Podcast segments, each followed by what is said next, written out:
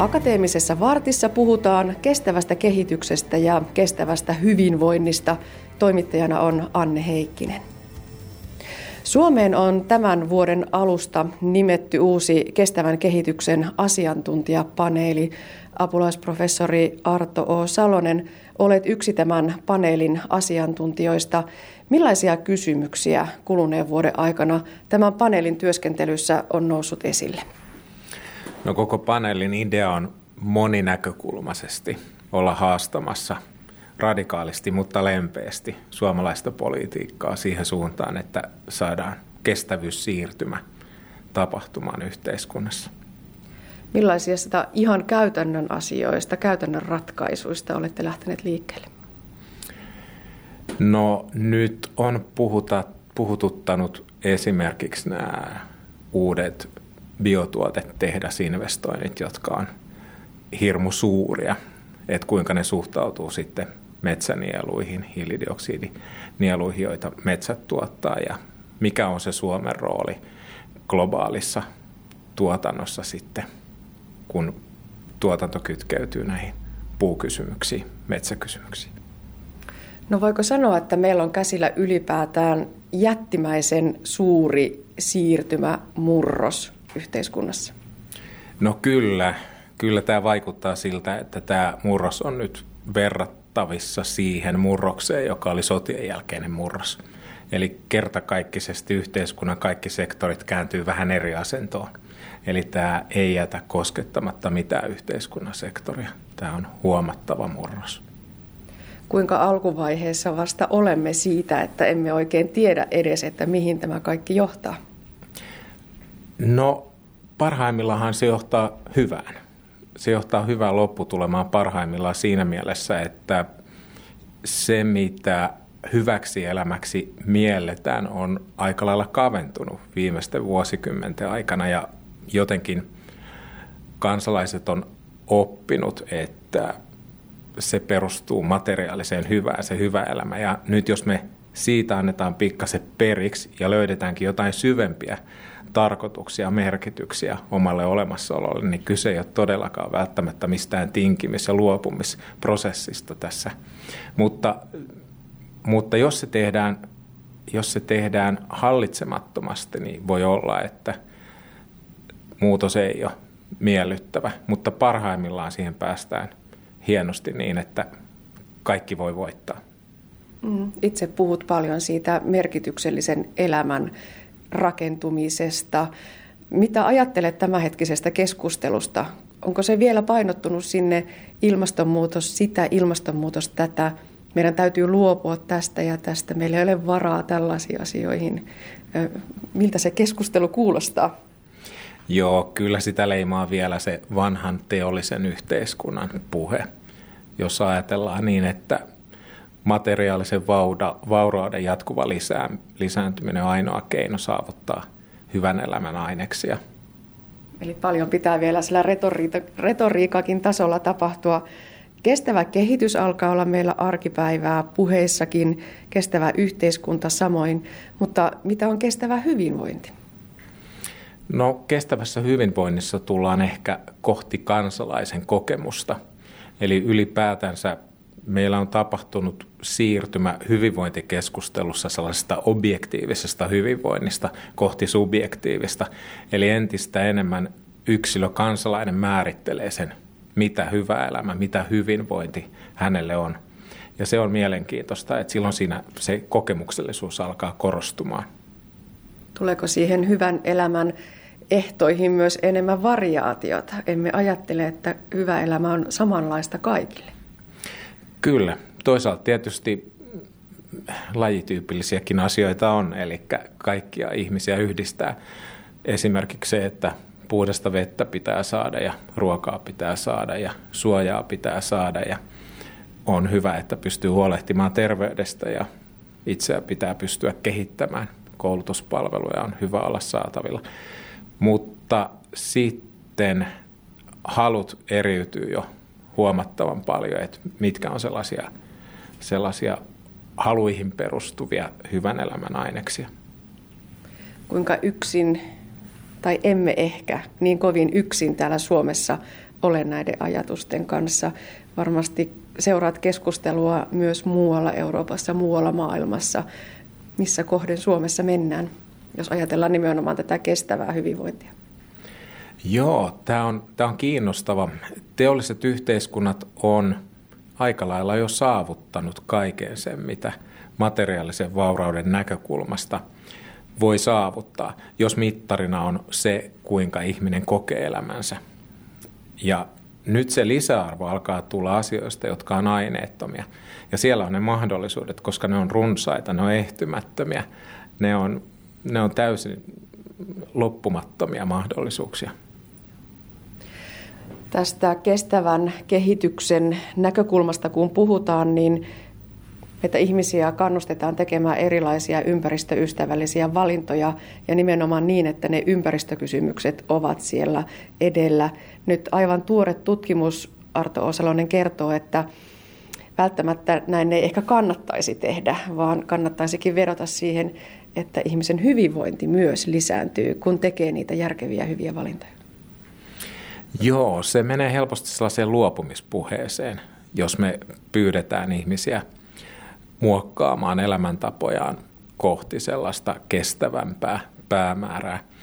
Mutta mielenkiintoisen kulman tuo keskusteluun se, että jos me pyydetäänkin ihmisiä kysymään itseltään, mistä tulee suuremmat syyt olla olemassa ihmisenä sinisellä planeetalla Suomessa, tai mikä lisää tyytyväisyyttä mikä antaa syyn herätä uuteen päivään, mistä tulee tarkoituksia, merkityksiä, mielekkyyksiä olemassaololle. Silloin, jos näitä lähtee jahtaamaan, niin ratkaisut saattaa olla loppujen lopuksi ihan samoja kuin luopumisen kautta lähestyttäessä ja sellaisen vaatimus puheen kautta lähestyttäessä, mutta silloin motiivina onkin se, että mä saan tilalle jotain paljon suurempaa, paljon hienompaa ja silloin se kokemus, se subjektiivinen kansalaisen kokemus ei ole luopumus, luopumiskokemus, vaan jonkin suuremman saavuttamiskokemus ja erohan on täysin, täysin kuin yö ja päivä.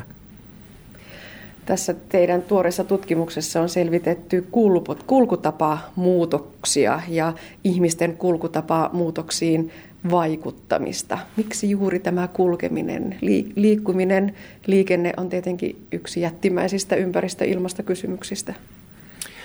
Juuri tuo, eli päästöistä huomattava osa kolmannes liittyy siihen, miten me liikutaan paikasta toiseen ja, ja me löydettiin kytkös elämään tyytyväisyyden ja kulkutapa valintojen suhteen ja se, se on kiinnostava löydös. Eli tämä tukee justiin tätä ajatusta, että välttämättä kyse ei ole luopumisesta, vaan tyytyväisemmän mielen, tyytyväisemmän päivän saavuttamisesta, kun lisätään lihasvoimasta liikkumista silloin, kun se helppoa on, silloin kun se mahdollista on, silloin kun se on käden ulottuvilla. Mm. Millaisia muutoksia ihmiset tekivät? Suomalaiset on aika lailla lähtenyt priorisoimaan kävelyä, pyöräilyä, joukkoliikennettä aina silloin, kun se järkevältä tuntuu. Siellä on varaa vielä tehdä sitä paljon lisää, mutta se liike on lähtenyt käyntiin. Ja se on mahdollista vain, jos siihen on se todellinen mahdollisuus olemassa, eli toimivaa vaikkapa joukkoliikennettä, hyvät pyöräilyreitistöt ja niin edelleen. Näin se on. Joka kolmanteen matkaan on suomalaisten mukaan jo vaihtoehto olemassa. No entä sitten kimppakyytiasiat? Millä tavalla ne näkyy tässä teidän tutkimuksessanne?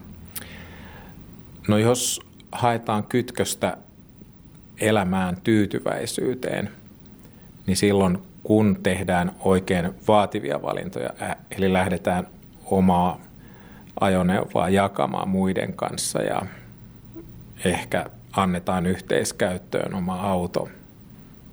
Tai ajatellaan, että kyllä mä nyt tässä maaseudulla selviän kokonaan ilman autoa, niin silloin näyttää siltä, että se ei enää lisäkään elämään tyytyväisyyttä, vaan jotenkin tullaan ehkä liian rankalta tuntuvaan ratkaisuun.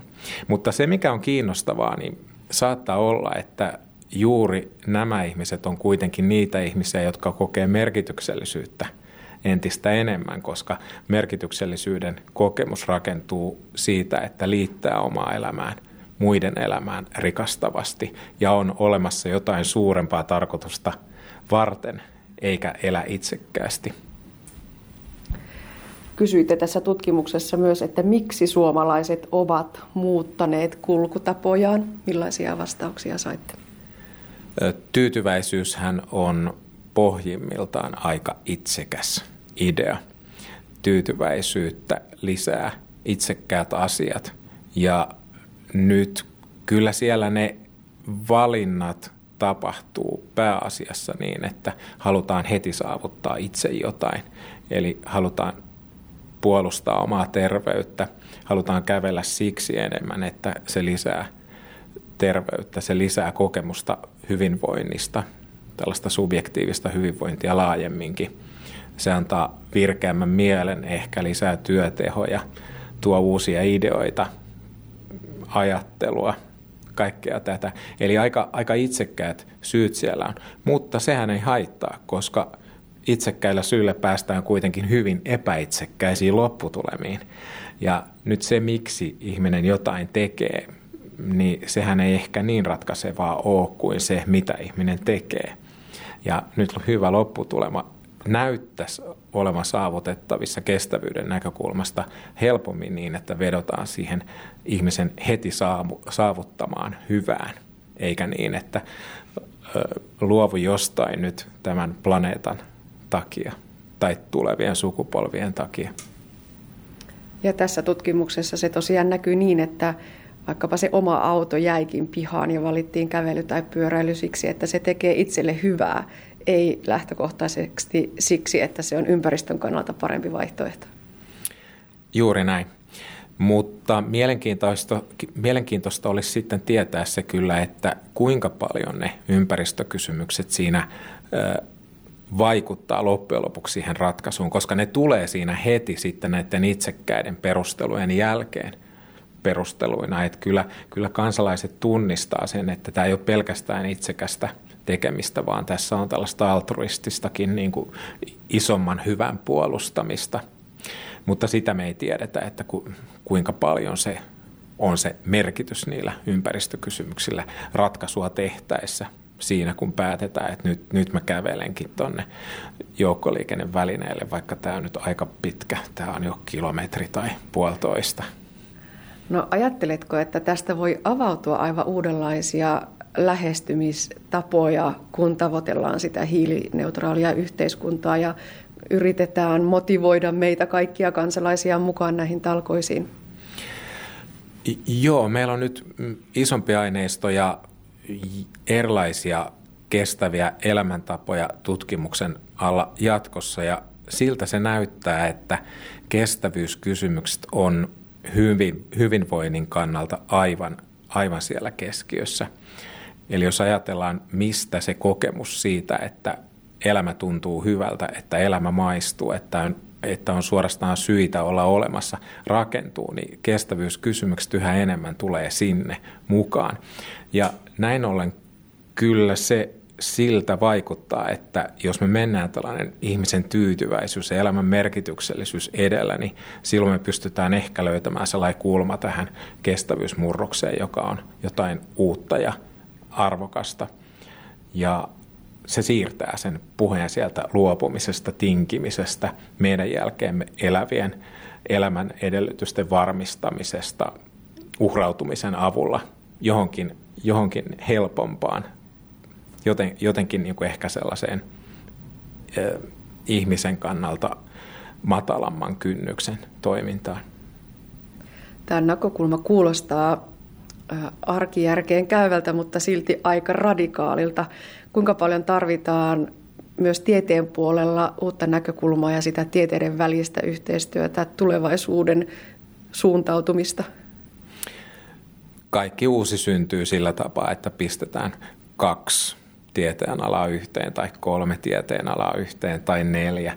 Eli kyllä me tarvitaan jatkossa tosi paljon tällaista rohkeita tieteiden välistä tutkimusta. Sieltä syntyy ne uudet löydöt ja sellaiset uudet aha-elämykset yhä useammin. Toki samalla tarvitaan sellaista sektoritutkimusta ja, ja hy, hyvin tiukasti tiettyyn kapeeseen aihepiiriin liittyvää tutkimusta, molempia. Mutta nyt jotenkin ehkä on paljon puhetta monitieteisyydestä ja tieteiden välisyydestä, mutta se ei kuitenkaan vielä ehkä ole mitään valtavirtaa, että sen toivoisi tuleva enemmän, enemmän jokapäiväiseksi asiaksi.